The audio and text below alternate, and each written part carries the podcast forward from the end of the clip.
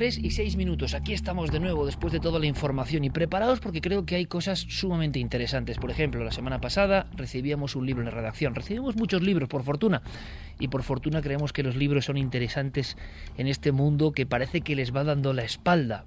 Hoy que recordábamos la muerte de un Nobel, García Márquez, padre un poco también del realismo mágico, pues qué bueno es volver a los libros de papel, que tienen ese algo especial. Yo he estado enganchado esta semana a un libro de papel.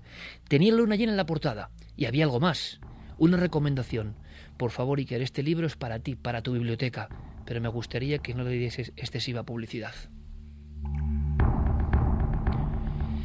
El autor es José Antonio Ayuste Cebrián, que sin duda es un magnífico periodista. Él ha hecho enfermería, es diplomado en enfermería, pero es lo que suele ocurrir. Al final el hombre tiene un blog, le interesan los asuntos taurinos, pero hay algo que a mí me ha impactado muchísimo, y es que cuando apenas es un niño, ocurre un crimen, un crimen terrible, misterioso, cerca de su localidad natal, y entonces se pone a investigar. Es ese impacto, esa fuerza, el haber conocido a las víctimas, lo que hace que él recree muchas veces la historia. Incluso él que tenía afición por el mundo de los toros, se hacía pasar, por haberle visto en alguna faena, por uno de los novilleros, el Loren, uno de los que muere acribillado en una finca que durante mucho tiempo se consideró maldita. Este libro es El crimen de los novilleros. Y yo he aprendido algunas cosas. Primero que hay gente con muchos redaños, con mucha pasión, y que es gente que hace una labor local, y que luego tiene presiones, tiene amenazas incluso, tiene problemas. Y por eso él me decía, Iker, yo creo que no es bueno. Yo he hablado con él, evidentemente creo ser un hombre de ley y no me voy a saltar ninguna norma y menos para perjudicar a un compañero porque así considero al amigo José Antonio Ayuste. Pero el libro ya está, aunque lo ha editado para prácticamente una, digamos, corporación reducida de sus amigos. Aunque esto al final, como ocurre siempre, vuela libre.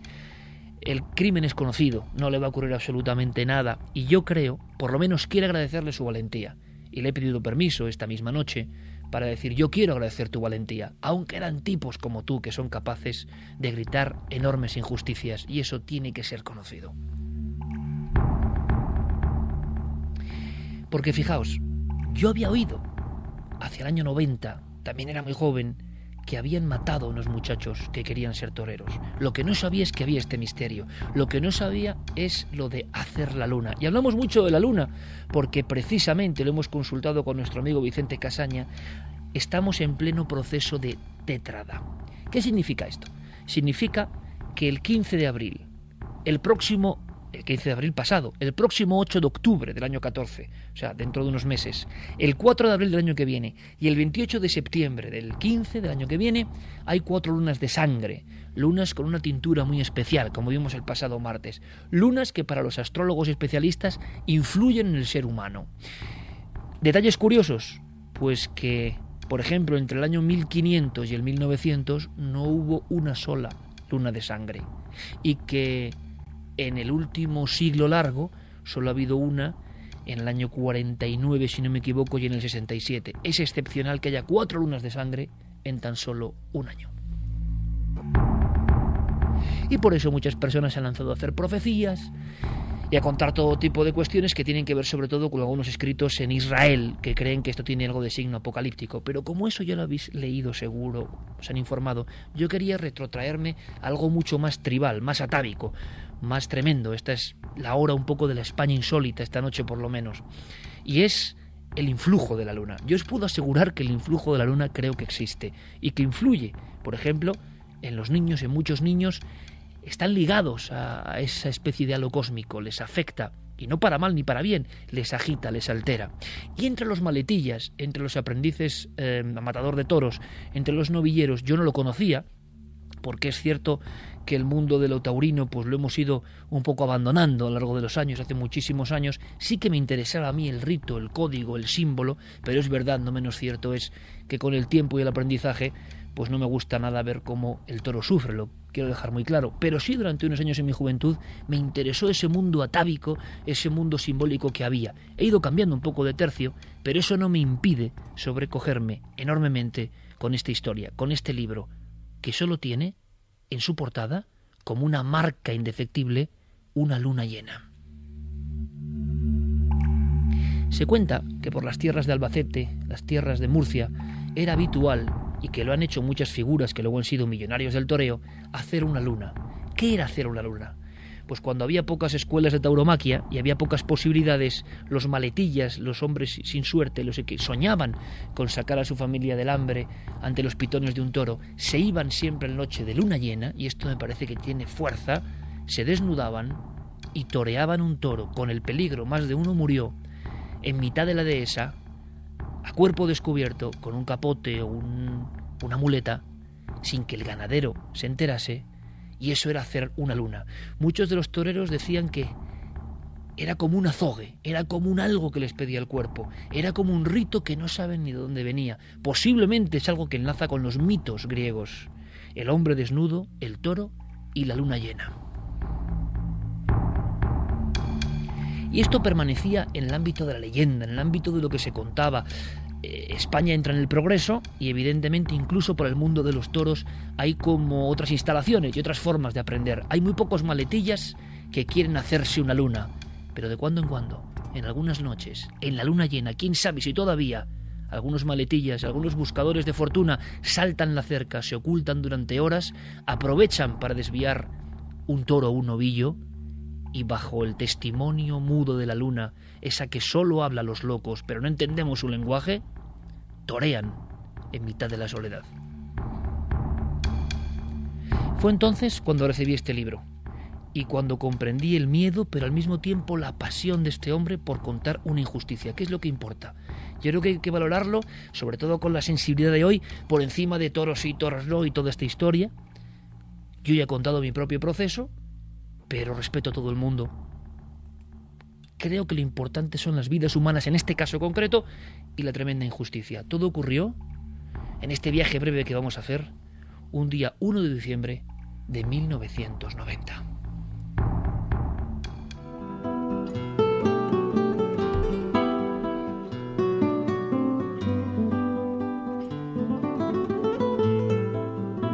Cuenta la historia y se parece mucho a otros terribles sucesos que tres muchachos fueron a ver en Albacete a otro que tenía gripe. Estaba tan consternado, tan malo, que no quiso acompañarles. Es el amigo, y ha ocurrido en otras ocasiones, que esa gripe le salva la vida. Porque aquella, aquella noche de luna llena del 1 de diciembre de 1990, Lorenzo Franco el Loren, Andrés Panduro y Juan Carlos Rumbo, de 22 años y 19 este último, estaban seguros de que había que hacer algo. Eran novilleros, estaban en la escuela taurina de Albacete, pero su gran pasión era esa noche de luna llena hacer como habían hecho otros, como ellos habían escuchado los antiguos. Acudir en mitad de la noche, con el testigo, el gran lucero de la madrugada, y torear unos toros. Pero curiosamente en esta historia de la España negra, que ha sido silenciada, por eso la voz contra la injusticia de este periodista local, casi nadie recuerda ya esta historia, que es terrible. Resulta que en una finca que quedó maldita, que se llamaba Charco Lentisco, cerca de Cieza, entre Cieza y Calasparra, en un paraje casi lunar, habían ocurrido cosas muy extrañas. Allí había un hombre, un empresario, que se había enriquecido y que tenía unos guardeses de fama más o menos fiera. Esta es la escena un poco de lo que vamos viendo que se va a precipitar hacia una historia de crimen terrible. En las últimas noches de luna llena, siempre con luna llena, habían visto unas figuras, unas sombras, algo que les pareció casi fantasmagórico manejándose entre el ganado. Al día siguiente había animales trasteados, descolocados, y esto para el ganadero era un gran ¿Por qué? Porque el animal que era toreado a la luz de la luna, es la leyenda, ya no sirve para la lidia convencional. Mito o verdad, yo no lo sé, yo no entiendo de eso. Pero parece ser que habitualmente los maletillas que eran sorprendidos en pleno campo, a veces desnudos, recibieron unos cuantos garrotazos, porque había una pérdida importante en la cuestión económica. Algo había ocurrido en las últimas lunas llenas para que este empresario y sus secuaces estuviesen cenando en una caseta y tuviesen bien preparadas unas escopetas. Resulta que esa noche del 1 de diciembre del año 90 tenían bastante miedo. En la última ocasión el empresario, el hombre que quería hacer una gran ganadería, fue incapaz, estaba solo, de salir al exterior. Le inquietó aquella figura, una figura inmóvil, una figura sombría, una figura en mitad del ganado, apenas sin moverse. Era un hombre de verdad, era una visión. Por si acaso, decidieron juntarse todos como un comité de seguridad y prepararse para la siguiente luna llena. Al mismo tiempo, hacia la una y media de la mañana, sin que nadie sepa por qué, los tres amigos deciden acudir a esa finca. Salen a la una y media, como digo, y llegarán hacia las 2.45 de la noche. Ahí se van a precipitar los acontecimientos. Están seguros de que quieren hacer la luna. Tienen que ser los tres. Son amigos hace tiempo. Sus novias advierten que tienen un comportamiento extraño. Es uno de los misterios dentro de este gran misterio de la crónica negra española. A las 2 y 45 minutos de la madrugada se oyen unos ruidos de cencerros. Es el aviso para que los guardeses sepan que hay intrusos. El único testigo, el plenilunio. Nadie sabe exactamente qué ocurrió. Nadie lo sabe 20 años después. El 1 de diciembre del 2010, el crimen prescribió. Se sabe que hay más culpables de lo que voy a contar culpables que nunca pagarán, como en el caso de los Galindos u otros, la autoría y por qué siguen siendo un misterio.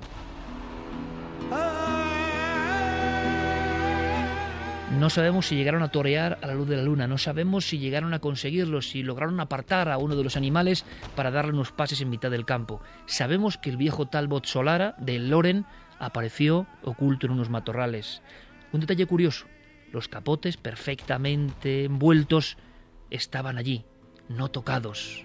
Es uno de los misterios del caso. No habían llegado a sacar los capotes. ¿Qué había ocurrido entonces? ¿Por qué estaban dentro del maletero sin usar? Lo que podemos saber es que dos de los guardeses muy jóvenes, 15 y 19 años, provistos de una escopeta, salen repentinamente hacia las tres figuras. Estas salen corriendo. Otro misterio no corran hacia el vehículo, no corran hacia el coche, conocían la finca y sin embargo se van adentrando por un camino, por un sendero. No correrán muchos metros. Hay una figura eniesta, otra figura inmóvil, que desde una especie de montículo acorta el camino, hace un atajo. Entonces son tiroteados. Tiroteados de una forma macabra. De alguna forma también los datos del sumario hablaban de algo parecido casi a la escena de los fusilamientos de Goya.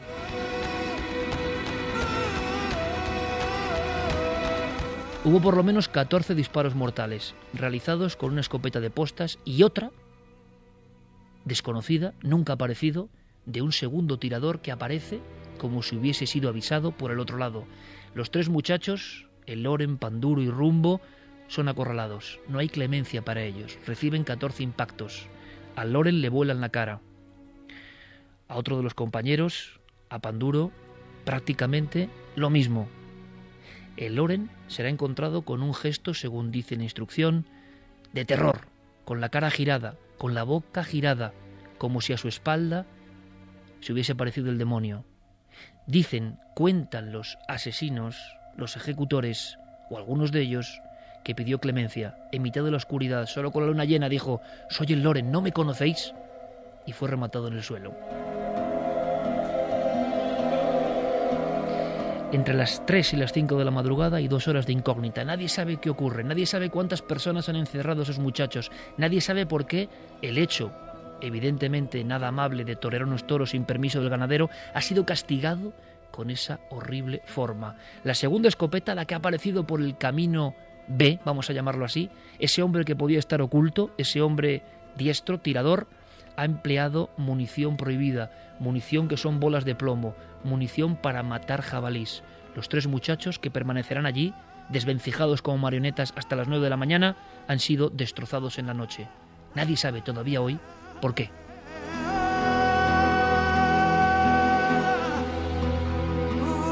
Se sabe que hubo dos trayectorias, dos escopetas, nunca apareció ni la segunda escopeta ni el segundo culpable. Como he dicho, aparecieron los capotes perfectamente envueltos, perfectamente doblegados, y nadie sabe, nadie sabe lo que ocurre esa noche. Parece ser que intentaron meterlos en calviva, parece ser que intentaron freírlos en aceite, meterlos en el coche y tirarlos por un barranco. Se dijo todo eso en los juicios que fueron muy polémicos y que nadie recuerda ya en este hecho criminal que por ocurrir Puerto Urraco un poco antes fue solapado, el crimen de los novilleros. Lo curioso es que fueron inculpándose unos a otros y alguien encubría a ese segundo tirador. A día de hoy nadie sabe quién fue el hombre de los disparos para matar jabalís. Era alguien que infundía tal terror que las personas, los ejecutores, los dos que estaban en la loma, los dos muchachos jóvenes, prefirieron cumplir sus penas y no decir absolutamente nada. Este periodista se lo pregunta, ¿quién causaba tanto miedo para no denunciarle? Ahí hubo una especie de fusilamiento, nadie sabe por qué, y ahí quedaron los cuerpos. Después de incógnitas. A día de hoy, informa este periodista, porque esto es una injusticia, las familias no han recibido ni un euro de indemnización. Y todo el mundo se ha olvidado de la historia. Se iba a hacer incluso un homenaje y todo es olvido. Al cumplirse 20 años, nadie recordará este lugar que evidentemente después, charco lentisco, quedó como entorno maldito. Es curioso porque la finca fue abandonada, nadie quería ocuparla, había el esqueleto de unos coches, el ganado desapareció, nadie quería encontrarse con aquel lugar, en el cruce de caminos, aquella masacre terrible, los padres, su historia. Imaginaos, lo curioso es que en el juicio, como si fuera un hilero de misterios, empezaron a ocurrir cosas. Personas que tenían que hablar, como el propietario de la escopeta, apareció ahorcado dentro de una casona. Era como un silencio enorme, pero ¿un silencio que cuesta vidas? ¿Cómo es posible? A día de hoy no se ha aclarado el lugar del crimen. Nadie puede creerse que tres muchachos que saltan una verja e intentan torear acaben acribillados con 14 disparos, desfigurados por completo. Hubo muchos rumores. Alguien dice que en un pub de Albacete, cuando los tres muchachos estaban ideando su plan, alguien lanzó el chivatazo, alguien malévolo llamó para que los esperaran con escopetas. Pero ¿no es demasiada venganza? ¿No es terrible? Se habla de algo más misterioso incluso, que aquellos tres muchachos entraron en la finca en mitad de la noche en la luna llena y que vieron algo que no podía ser visto, que esa noche precisamente vieron algo tan horrendo, tan innombrable, que tuvieron que ser ejecutados frente a la claridad propia del plenilunio.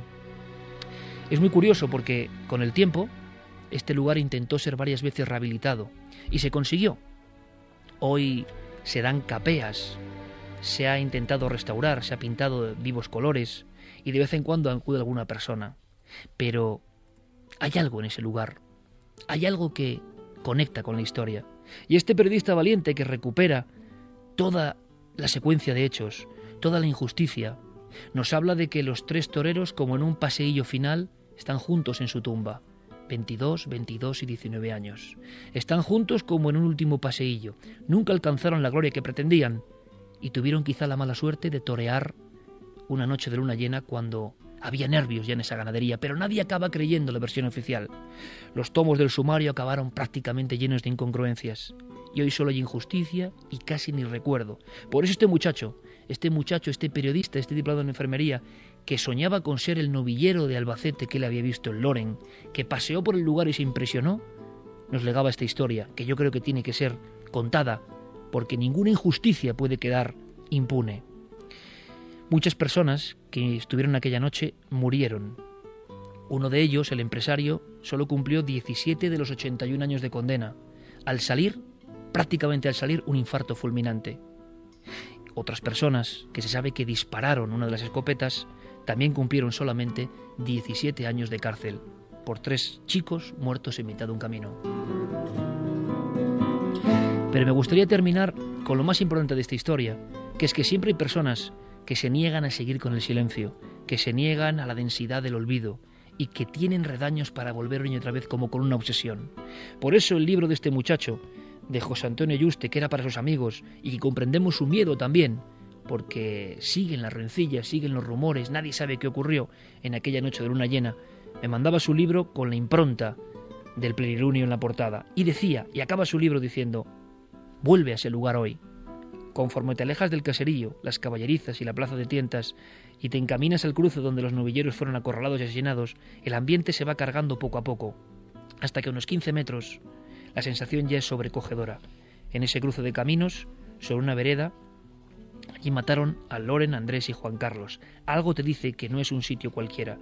Un escalofrío recorrió mi espalda de arriba abajo cuando miré a lo lejos intentando imaginar la llegada del coche asesino, sin rostro, que aquella noche aquel mismo punto donde yo me encontraba ahora. A pesar de ser de día con un sol radiante, en el horizonte sentí auténtico miedo. Así termina su libro.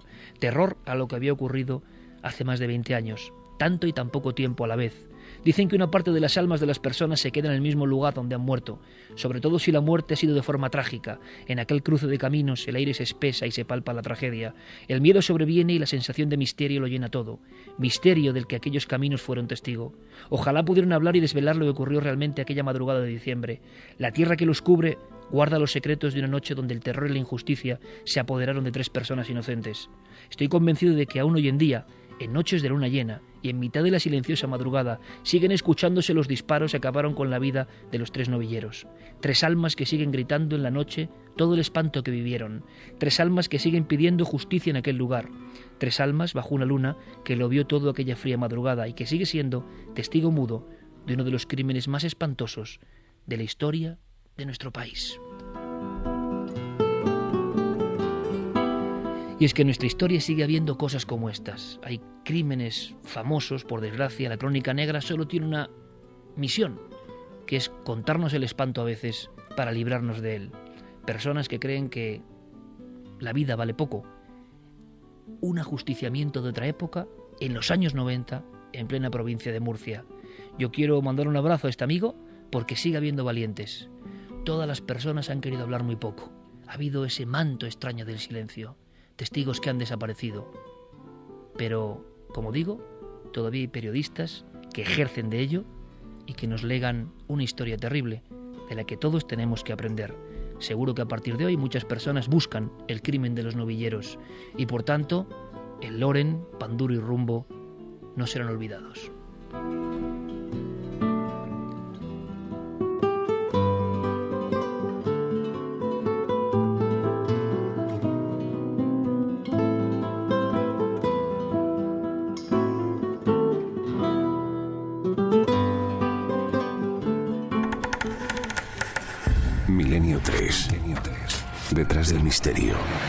En busca de una respuesta.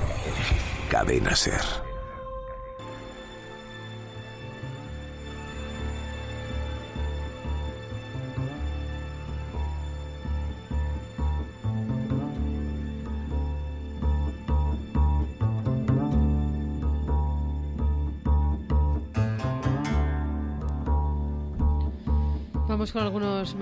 Repetimos las vías de contacto. Nos tienen que buscar en las redes sociales a través de el nombre Nave del Misterio y también nuestro correo electrónico milenio3 Nexus nos dice soy de Albacete y no sabía de esta historia. Me ha puesto los pelos de punta. Ra, las indemnizaciones no sirven para volver a ver a tu hijo y más si no te lo puedes gastar en un juicio porque no hay culpables. Carlos Jiménez, no hay derecho de que las deudas se salden con sangre. Muchas gracias, Milenio, por contarlo. El cuervo nos decía, las lunas de sangre es un mal augurio para los judíos, siempre les pasa algo. Juan Manuel Malle, dicen que mirar esas lunas de sangre trae mala suerte. Bufanda de sangre, lo llamaba Margarita Landi, la gran cronista del crimen español, y relacionaba muchos sucesos con la luna llena, precisamente. Efren Valverde dice que barbaridad, luna llena, hombre y toro de ganadero. Nati Ortiz, ayer tuve la oportunidad de ver la luna que era enorme en mitad del campo y de verdad que impresionaba. Blanco Oriol, bajo la luna llena, torean en mitad de la soledad en la dehesa. Es como la leyenda del Minotauro, escalofriante escena. Sí.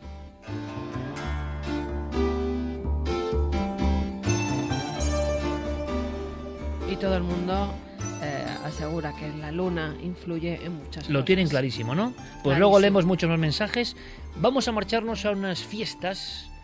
Em, bueno, que siguen realmente desarrollándose. Ya decíamos que después de la primera hora con un montón de contenidos, esta era un poco la de la España mágica. Nosotros siempre estamos a favor de la España mágica, aunque a veces la España mágica se entrevera con la España dramática, ¿no? Como hemos visto en este suceso. Em, por fortuna, como decimos, siempre hay alguien que lo cuenta, siempre hay alguien valiente, siempre ese es el periodista, el detective. Al final es lo mismo, ¿no? Contar una injusticia porque te impacta. Y seguro, Aquí también hay impacto, también hay imagen sorprendente, también hay imagen heterodoxa por completo. Es una Semana Santa, pero no es una Semana Santa mediática, no es una Semana Santa que sobrecoge por su solemnidad o porque las figuras o los ritos son conocidísimos. Es otra Semana Santa.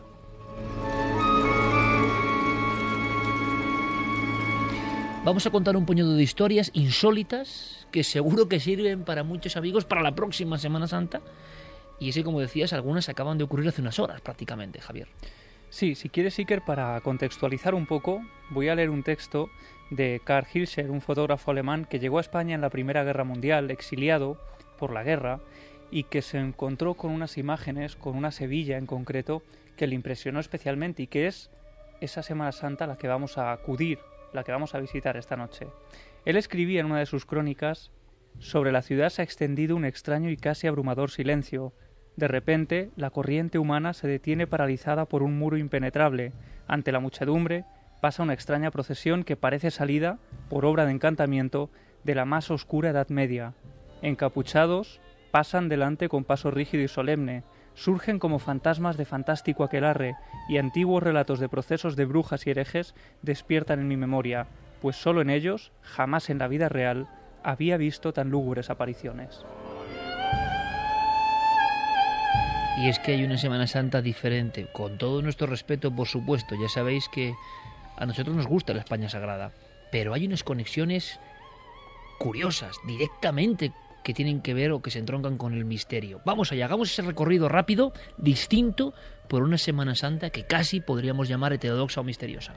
Yo he seleccionado algunas imágenes que me han impresionado especialmente porque desconocía su existencia, desconocía que salían eh, y que eran veneradas por las calles de, nuestra geografía, pero a su vez hay otras, hay otras historias que recogía Eva Díaz Pérez y José María Rondón en un libro que acaba de publicarse, Semana Santa Insólita, y que van a servirnos un poco como engranaje para ir eh, separando estas historias. Si quieres, vamos a escuchar un primer corte donde Eva nos cuenta una de esas casualidades casi imposibles que ocurren en la historia de nuestra Semana Santa. La historia de Diego Corrientes, del bandolero que vivió en el siglo XVIII, es muy curioso porque realmente tiene muchos paralelismos ¿no? con la pasión de Cristo. Lo que ocurrió es que unos años, eh, unos años antes, eh, el bandolero Diego Corrientes eh, había saltado la diligencia en la que viajaba el asistente, ¿no? Francisco de Bruma. Y el, bandolero le hizo hacer bueno, una, una especie de ceremonia de sumisión que era abrocharle los cordones de sus botas.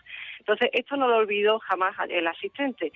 Y cuando pues finalmente fue apresado el, el bandolero, incluso se saltó la ley y ordenó que se le ajusticiara un Viernes Santo, algo que estaba eh, prohibido, ¿no? Eh, lo curioso es que hay muchos paralelismos con, con la Pasión de Cristo porque eh, Corrientes es denunciado por un compañero, ¿no? igual que el caso de Judas y Jesús, ¿no? También es apresado en un huerto del que descansaba en ese momento. Cuando lo apresan, llega a Sevilla eh, un domingo de Ramos, la entrada, digamos, en la ciudad, la entrada de Jerusalén, la entrada en Sevilla del bandolero apresado. Y finalmente es ajusticiado un Viernes Santo, ¿no? Monte Calvario, de alguna forma, fue la plaza de San Francisco donde hubo una ejecución pública y luego, bueno, eh, fue descuartizado el bandolero y como, como era tradicional, pues las la partes de su, de su cuerpo quedaron expuestas en, distintos lugares de la ciudad, ¿no? Fue una historia un poco tremenda y que, efectivamente tenía un punto de relación con, con la pasión de Cristo. Estamos casi viviendo el final de esta Semana Santa de 2014 y hace solo pocas horas se guardaba uno de los últimos pasos que salían en el sábado santo. Esta en concreto, la que hemos seleccionado, salía en Orihuela, representa, aparece representada en sus cerca de tres metros de altura una gran cruz, una cruz donde no hay nadie crucificado, bajo ella se ven unas nubes, de ella asoman algunos ángeles, rostros angelicales, y debajo de esa cruz está la bola del mundo, pero lo más sorprendente es que debajo de ese mundo hay dos figuras. Una es un esqueleto, un esqueleto que está sujetando el mundo. Y enfrente de esa figura, de ese esqueleto, de esa imagen de madera policromada, hay algo más terrible, la imagen de un diablo con cuerpo de mujer y la cabeza es mitad de fraile y mitad de macho cabrío. En en 1820 la Semana Santa coincide con un momento de euforia porque poco antes se, había producido el, levantamiento del general Riego, ¿no? Es un momento alegre, sobre todo para los liberales, ¿no? Y bueno, eso coincide. este documento no era exactamente, pero ahora lo volveremos a escuchar.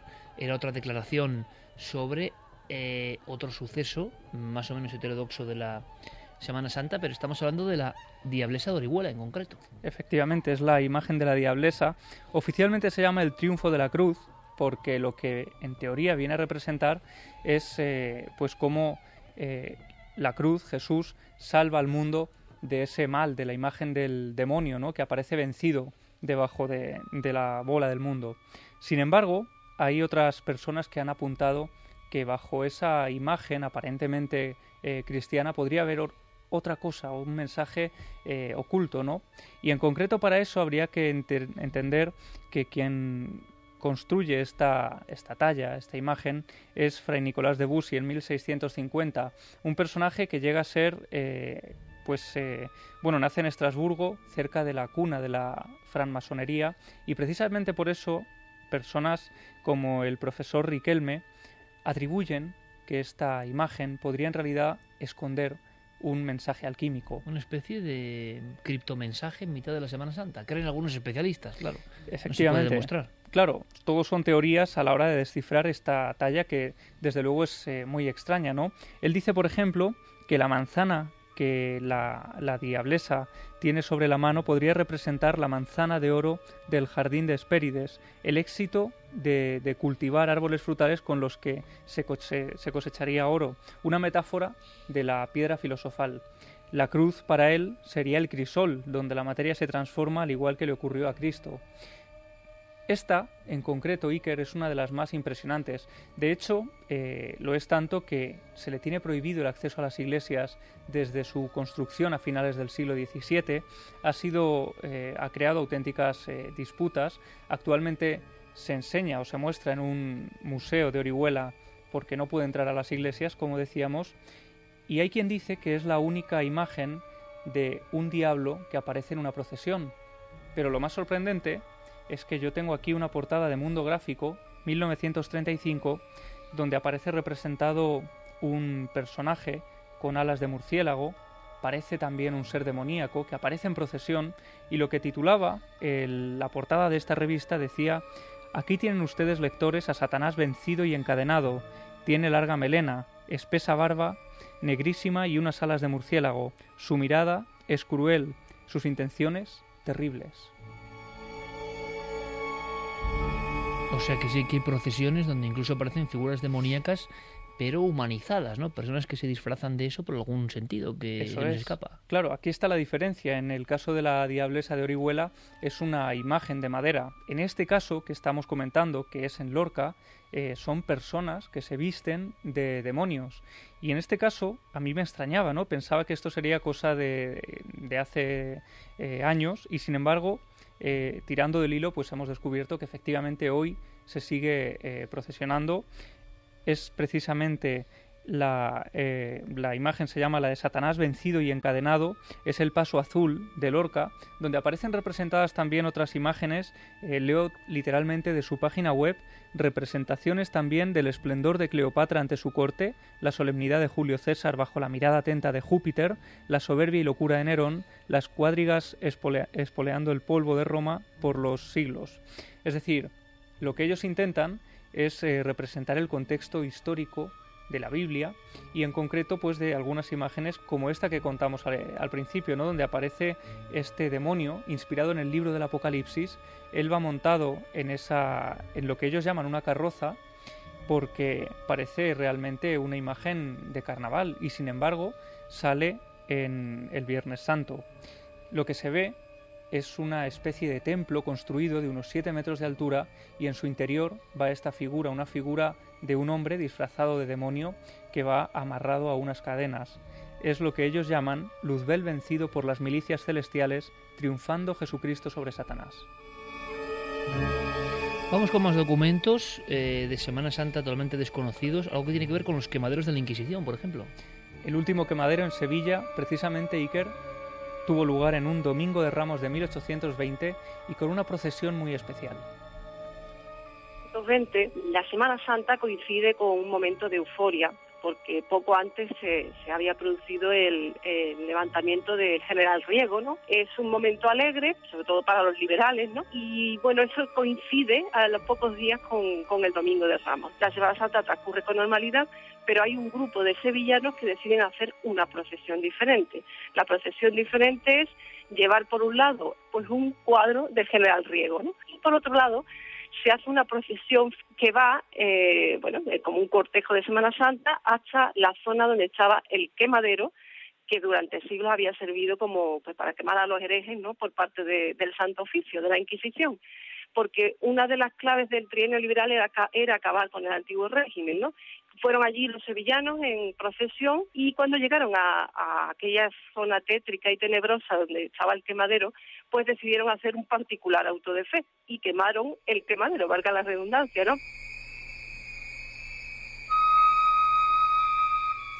Y quiero que imaginemos ahora una escena, una escena que se produce el jueves santo en la localidad de Verges, en Gerona.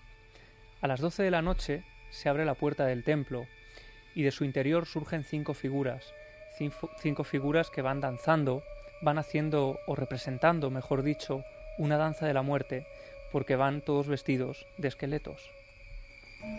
Este ritual, eh, los orígenes son del, son del 1333, que allí había las pestes más grandes de, de Europa. Eh, que se tiene constancia en Verges de que, de que se hacía algo por Semana Santa es de 1666 que en Verges se celebraba algo relacionado con la procesión de Semana Santa y que se tiene documentos de 1666. Era un ritual para combatir un poco toda la mortalidad que había en aquella época. En pocos años desaparecieron muchos millones de personas en Europa y se hicieron este tipo de rituales justamente para combatir un poco. Terminamos esta fugaz procesión de cosas un poco anómalas con amortajados o más bien amortajadas. Sí, precisamente es lo que ocurre también en la localidad de Villarrubia de los Ojos, en Ciudad Real. En este caso eh, es una procesión aparentemente normal, sale la Virgen de la Soledad, pero en este caso tenemos que centrar nuestra mirada en las figuras que van acompañando a esta Virgen. Son un grupo reducido de mujeres, visten una especie de, de túnica blanca, que va acompañado de un manto negro. Llevan también lo que llaman el rostrillo, que va eh, tapándoles la cara prácticamente. Sobre el cuello llevan además una serie de agujas que les impide levantar la cabeza, porque en la penitencia tienen eh, que ir mirando al suelo constantemente sin levantar la mirada. Llevan un collar de agujas. Más o menos, llevan una serie, como una especie de eh, agujas enganchadas en el cuello que les impide poder levantar la vista. Y las llaman las amortajadas, Precisamente Iker porque esas ropas que llevan son también las que utilizarán estas hermanas cuando mueran, son las ropas que llevarán en su funeral. Pues la soledad o amortajada representa la promesa que toda mujer quiere mm, cumplir y que se le cumpla. Entonces piden por algún familiar enfermo, piden por ellas mismas y luego cumplen su promesa vistiéndose de amortajada. Pues desde luego suena el collar con púa, la penitencia, la mortaja, un demonio pasado en procesión e historias singulares, curiosas, que siempre suelen aparecer por estas fechas. En este caso un libro más bien antropológico recoge una ruta por esa Semana Santa insólita. Hay algunos tratados de buenos investigadores españoles también en este sentido, y es que para muchos, al margen de la iconografía pura, o de la tradición que se ha convertido ya en veneración generación tras generación, hay ciertos códigos, ciertas historias crípticas que se siguen manteniendo vivas y que no está mal que sigan procesionando porque significa que su culto todavía continúa y que no se ha perdido. Nos trasladan a mitos muy antiguos, muy remotos, que tendrán algún significado seguro y que prácticamente hoy no podemos comprender. Hombre, ¿sabéis a quién esto le, le parecería un poco espantoso o extraño o no creería nada o yo no sé si iba a santiguar o no? A ver si adivináis el personaje que viene a continuación en uno de los nuestros. Alguien... Es curioso, aquí sí que yo tengo mis dudas si pasará a la criba o no, porque escépticos, hasta las brujas dan alaridos de fondo, escéptico a ultranza, ¿no? ¿O no tanto? Bueno, yo creo que no tanto. Bueno, Es más la pose que pone, pero luego cuando Mira. rascas un poquito... Esto es interesante. Vamos a escucharlo porque creo que de este personaje luego podemos hablar alguna cosa, igual se irrita, que no se conoce tanto. Diego Marañón, uno de los nuestros. Buenas madrugadas. Identifíquese, por favor. José Manuel Nieves Coldi. José Manuel Nieves, nuestro hombre de la ciencia. Notición donde los haya. Estoy deseando saber esas verdades que nos trae Enrique. Estoy con los maestros de la ciencia. No se te nota nada. No, no, Estáis no, nada. mezclando ver. conceptos. No tiene nada que ver las churras con las meriendas. No tiene ninguna base lo que está diciendo Enrique. Ha hilado una sarta tan grande de cosas incorrectas que no sé por cuál empezar. ¿Por cuál Pero- Argumento número uno de los conspiranoicos completamente destruido. ¿Puedo repetirlo? Sí. Bien. Perdió gran parte de la dentadura. Por estrés. Pero Tú me das una lista de gente que no ha publicado nada nunca en su vida, como haces siempre. Eres el Es santo lo que hace siempre. pontífice de la santa ciencia. No, señor. Yo te diría que la ciencia es una colección de misterios resueltos. ¿Eligió usted al misterio o el misterio le eligió a usted? Más bien me eligió el misterio a mí. ¿En qué ocasión lo ha sentido más cerca? Bueno, eh, he tenido algunos momentos en los que me he planteado cosas, como por ejemplo una noche de estas locas de estudio de la universidad, toda la noche sin dormir, que vi pasar un pañuelo rojo flotando por delante de mis ojos, aunque evidentemente pues, seguro que fue una visión, no fue, no fue real. ¿Cuál es su enigma predilecto? El origen de la vida. ¿Cree en los lugares mágicos? Creo en lugares con magia, que es muy diferente. Entonces, indíqueme un lugar con magia al que siempre querría volver. Pues me gustaría muchísimo volver a determinados lugares de África que me han dado muchísimas experiencias buenísimas. En concreto a las Montes Virunga. ¿Somos producto del azar y la evolución o hay algo más? Somos producto de azar y de la evolución, pero no es necesario que haya algo más. Es suficientemente complicado como para que haya algo más. ¿Qué hay más allá de la muerte? Nada, volvemos a formar parte de la energía del universo de la cual salimos. ¿Teme la llegada de ese momento? No. ¿Supersticioso? No. ¿Ciencia y fe, compatibles o excluyentes? complementarias. Hay cosas que la ciencia no consigue explicar todavía eh, y en el pasado las cosas que la ciencia no había conseguido explicar eran dogmas de fe. A medida que la ciencia ha ido avanzando, la fe ha ido retrocediendo, pero todavía tiene un terreno inmenso y probablemente tiene cosas que no logremos explicar en los próximos cientos de años. ¿Interesa la ciencia a la sociedad? ¿Cuál es su percepción a nivel profesional? Sí, interesa mucho, muchísimo, tan- tanto en mis entrevistas por la radio como en mis artículos en el, en el periódico ABC, las noticias de ciencia siempre están entre las más leídas. Cuénteme qué es Átomos y Bits. Atomos y Bits es un videoblog que estoy haciendo de- desde hace poco con la agencia EFE y también es el título de un pequeño programa de radio que también hago con la, con la agencia EFE y que lleva el mismo nombre. En ambos casos, tanto en el videoblog como en el programa de radio, hablamos de ciencia. ¿Ha recibido muchos palos solo por el hecho de participar en la nave del misterio? Alguno que otro, pero he sabido defenderme porque creo, creo que es una cosa positiva. No hay otro programa que trate temas de ciencia, que son los que a mí más me interesan, con más rigor y con, y con más honestidad. ¿Ha llegado a pasar un mal rato en alguna de las investigaciones de cuarto milenio en las que ha participado? Pues no, y eso a pesar de los esfuerzos del equipo que han llegado a dejarme solo y tirado en las condiciones peores, pero he de reconocer que no, siempre me ha, ha podido más la curiosidad y el interés que lo que es el miedo. ¿Alguna vez ha estado a punto de llegar la sangre al río con Enrique de Vicente? No, no, nunca, nunca. De hecho, en el fondo nos apreciamos. ¿Ha conocido alguna vez testimonios y experiencias de personas de las que no pueda dudar? No, hasta ahora ninguna. Y espero que en los próximos meses barra años pueda conocer alguna de verdad. ¿En qué cree José Manuel Nieves? Creo en la capacidad del ser humano para entender y para comprender el universo y el mundo que le rodea.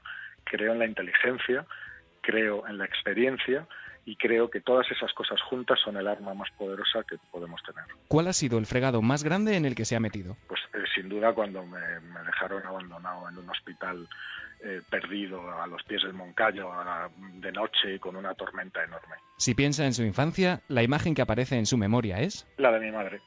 ¿A quién le encantaría haber conocido? Me encantaría haber conocido a Einstein. Hubiera dado cualquier cosa. ¿A qué tiene miedo? Tengo miedo a la ignorancia, a la mía y a la de los demás.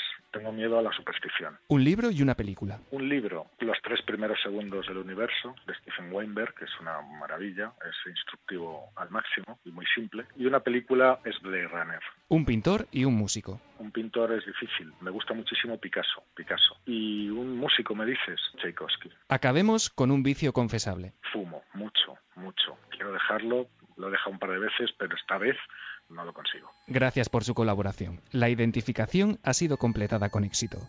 Desde este momento puede considerarse de forma oficial y por méritos propios uno de los nuestros.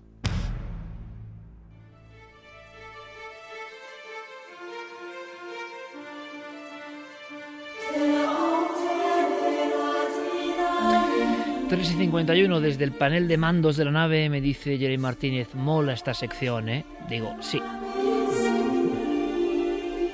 porque conocemos un poco más a los integrantes de esta gran familia y yo sé que José Manuel Nieves despierta todo tipo de energías como el maestro Enrique de Vicente, exactamente igual.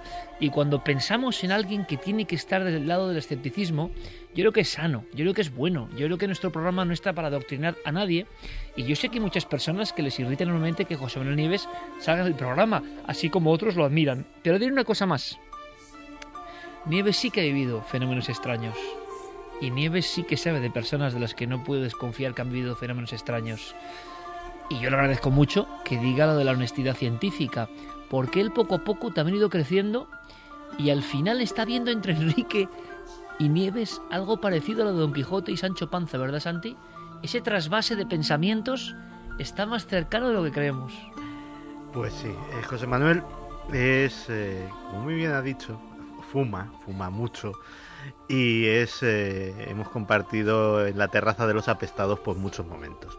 Mucho fume que sí. Sí, y allí he podido eh, ver una cosa que evidentemente sabe muy poca gente, que es que la imagen que proyecta José Manuel Nieves, eh, sobre todo en televisión, y José Manuel Nieves real tienen poco que ver. José Manuel se transforma en el ring cuando va. José Manuel es un tipo que yo doy fe, es tímido de entrada es un tipo tímido que viéndole defendiéndose o atacando eh, con, en sus disputas con Enrique cuesta trabajo eh, cuesta trabajo imaginárselo en esa tesitura de, timidez. Es un tipo que es eh, un entusiasta de su trabajo, es un niño grande. Total. Es, me lo creo, ¿eh? Es un auténtico niño grande que disfruta como un crío eh, con cualquier eh, avance tecnológico, con cualquier eh, aparato nuevo que tiene que probar, etcétera, etcétera. Es, tiene un entusiasmo por su, por su trabajo absolutamente envidiable y es muy, muy, muy buena persona. Y te voy a decir una cosa, eso que luego tiene que combatir y demás, pero yo he visto en una evolución lo que hizo hace poco el domingo pasado del parque Yellowstone, explicar cosas que no son fáciles ha adquirido una vena divulgativa y creo que de verdad Cuarto Milenio ha sido importante también para eso, que es formidable. No hay muchos divulgadores científicos que hablen sencillo. Eso es muy importante. Y luego al final, Enrique y él es que son como Jack Lemon y Walter Matthau modernos. Es que son como, no sé, los dos han... Iba a decir ancianos, no, eh, que se me entienda. Los de, no, pero me refiero a los de Asteris y Obelix, era, ¿no? Que dos siempre andan discutiendo. Pues igual. Sí, pero luego cuando se apagan las cámaras, mucha gente cree que se pegan y que no se hablan. Algún día pasará. No, no, no, nunca llegará la, la sangre al, revés, al contrario. Pero luego cuando están, hay una cosa que es verdad, no por decir que luego son amigos quiere decir que se mienta. Por desgracia el público está tan acostumbrado a que la tele es una máscara y yo les aseguro que cuarto milenio o milenio 3 no es ninguna máscara. Entonces cuando se está en la mesa y se está en ese fragor de la batalla, es que es verdad, es que se están manteniendo pues posturas, claro, y que además defender sus posturas que luego las siguen defendiendo también y nadie, cuando se apaga la cámara. Nadie previamente, no como ha hecho alguna televisión muchas veces de forma dice que hay que seguir, porque es la naturaleza propia de los invitados. Y en este caso Nieves y Enrique creen profundamente lo que mantienen. Y por eso ese entusiasmo, ¿no? Yo creo que también, además de entusiasta, como decía Santi, eh, que lo mantengo, pues es una persona que se presta todo, que está deseando vivir algo, eh, algo misterioso. Él está deseando pasarse al lado oscuro, como él dice. Ya lo he vivido, ¿eh? Y bueno, pero él dice que necesita una evidencia, ¿no? Ya, ya. Y tal es así que es cierto que en algunas de estas investigaciones que hemos hecho en lugares como el Sanatorio de Agramonte, eh, embarrado hasta las rodillas, eh, había diluviado, calado hasta arriba, pues él se prestó a todo, ¿no? Incluso a casi, y ahora que no nos oye nadie, medio desnudarse para ponerse unos cables, para medirle el pulso, ponerse una GoPro. ¿eh? No cualquier científico, pero científico hace eso. Eso es, o sea, que, se mojó a tope y, bueno, al final sí que se notaban ahí ciertas variaciones, como si hubiera pasado algo de miedo, aunque él decía que había sido por subir escaleras. no, no tenemos casi tiempo, vámonos con los últimos mensajes. Nos escribe Fabián, quería pedir la bendición milenaria para mi hija Julia y para mi mujer Ana Belén. Julia ha visto este mundo por primera vez este martes, cambiando así el mío, transformándolo en el más grande de los misterios. Belén por ser una campeona, aguantándome y aguantando un parto duro como solo ellas saben hacerlo. Daros las gracias a todos, Iker, Carmen, Santi, Jave. Os escucho desde el principio, seguid haciéndonos soñar. Saludos desde Boiro. Con plena luna llena. Pues una bendición muy grande para Julia. Sergio nos dice, hola Iker, Carmen, Santi, Javi y todos los demás. Os pido si es posible mandéis bendiciones milenarias para Valeria, una princesita que nació el 14 del 4 del 2014 a las 13.13, de la cual no puedo dejar de mirar al ver la perfección de lo que la naturaleza puede llegar a realizar. Qué gran misterio esto de la vida. Nunca olvides 1313 muchas culturas, número de la buena suerte.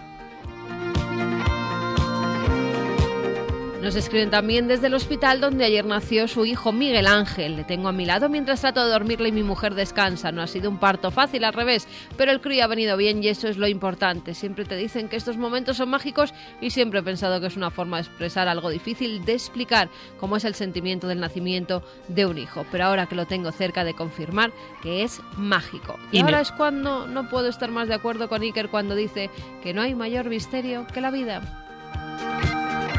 Pues bendiciones, cuando ocurren estas cosas es lo inefable, es decir, lo imposible de expresar con lenguaje porque está más allá. Miguel Ángel Tabarabillo era quien nos mandaba este mensaje. También nos decían que desde Chile, mm, dice desde el fin del mundo, desde pequeños en casa oímos las historias de nuestro abuelo, quien fue navegante, quien se vio visitado siempre por grandes y pequeñas naves en pleno mar abierto. Hombre, es que en el sur de Chile, imagínate, lo que no se ha visto en el sur de Chile no se ha visto en ningún lado. Pues dice que desde hace dos años nos escuchan todos los sábados desde ahí en Chile, que nos mandan un abrazo enorme y que esperan que puedan darnos sus bendiciones milenarias para mamá, que trabaja siempre oyéndonos. Pues con esta música de Mike Oldfield maravillosa que llegue, parece mentira, ¿eh? Hacia ese mar chileno maravilloso, cómo queremos ese país y qué seguimiento hay en Milenio 3 por parte de los chilenos que no han tenido mucha suerte, ¿no? El incendio de Valparaíso, los terremotos. Bendición para todos los amigos de Chile. Sandra nos pedía también bendiciones por el cumpleaños de su abuelo Vicente, que nos escuchaba y ya no está.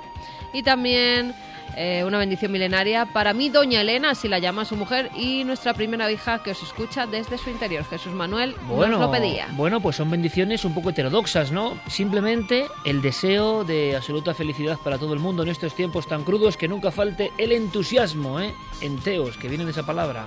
A ver si averiguáis lo que es, es muy bonito. Santiago Camacho, mañana te veo en Cuarto Milenio, amigo. Pues sí, señor. Mañana En busca del grial, casi nada, ¿eh? y a las 10.40 puede ser. Sí. Pues sí, no está mal el reto, ¿eh? Mañana, Margarita Torres, historiadora de León, descubridora de ese supuesto o real grial. Mañana lo descubrimos casi de forma forense. Gracias, Javi, como siempre. Un abrazo. Gracias, Fermín. Gracias, Geray. Carmen, hasta mañana. Hasta mañana y nos vemos. Sed muy felices, amigos. Feliz semana.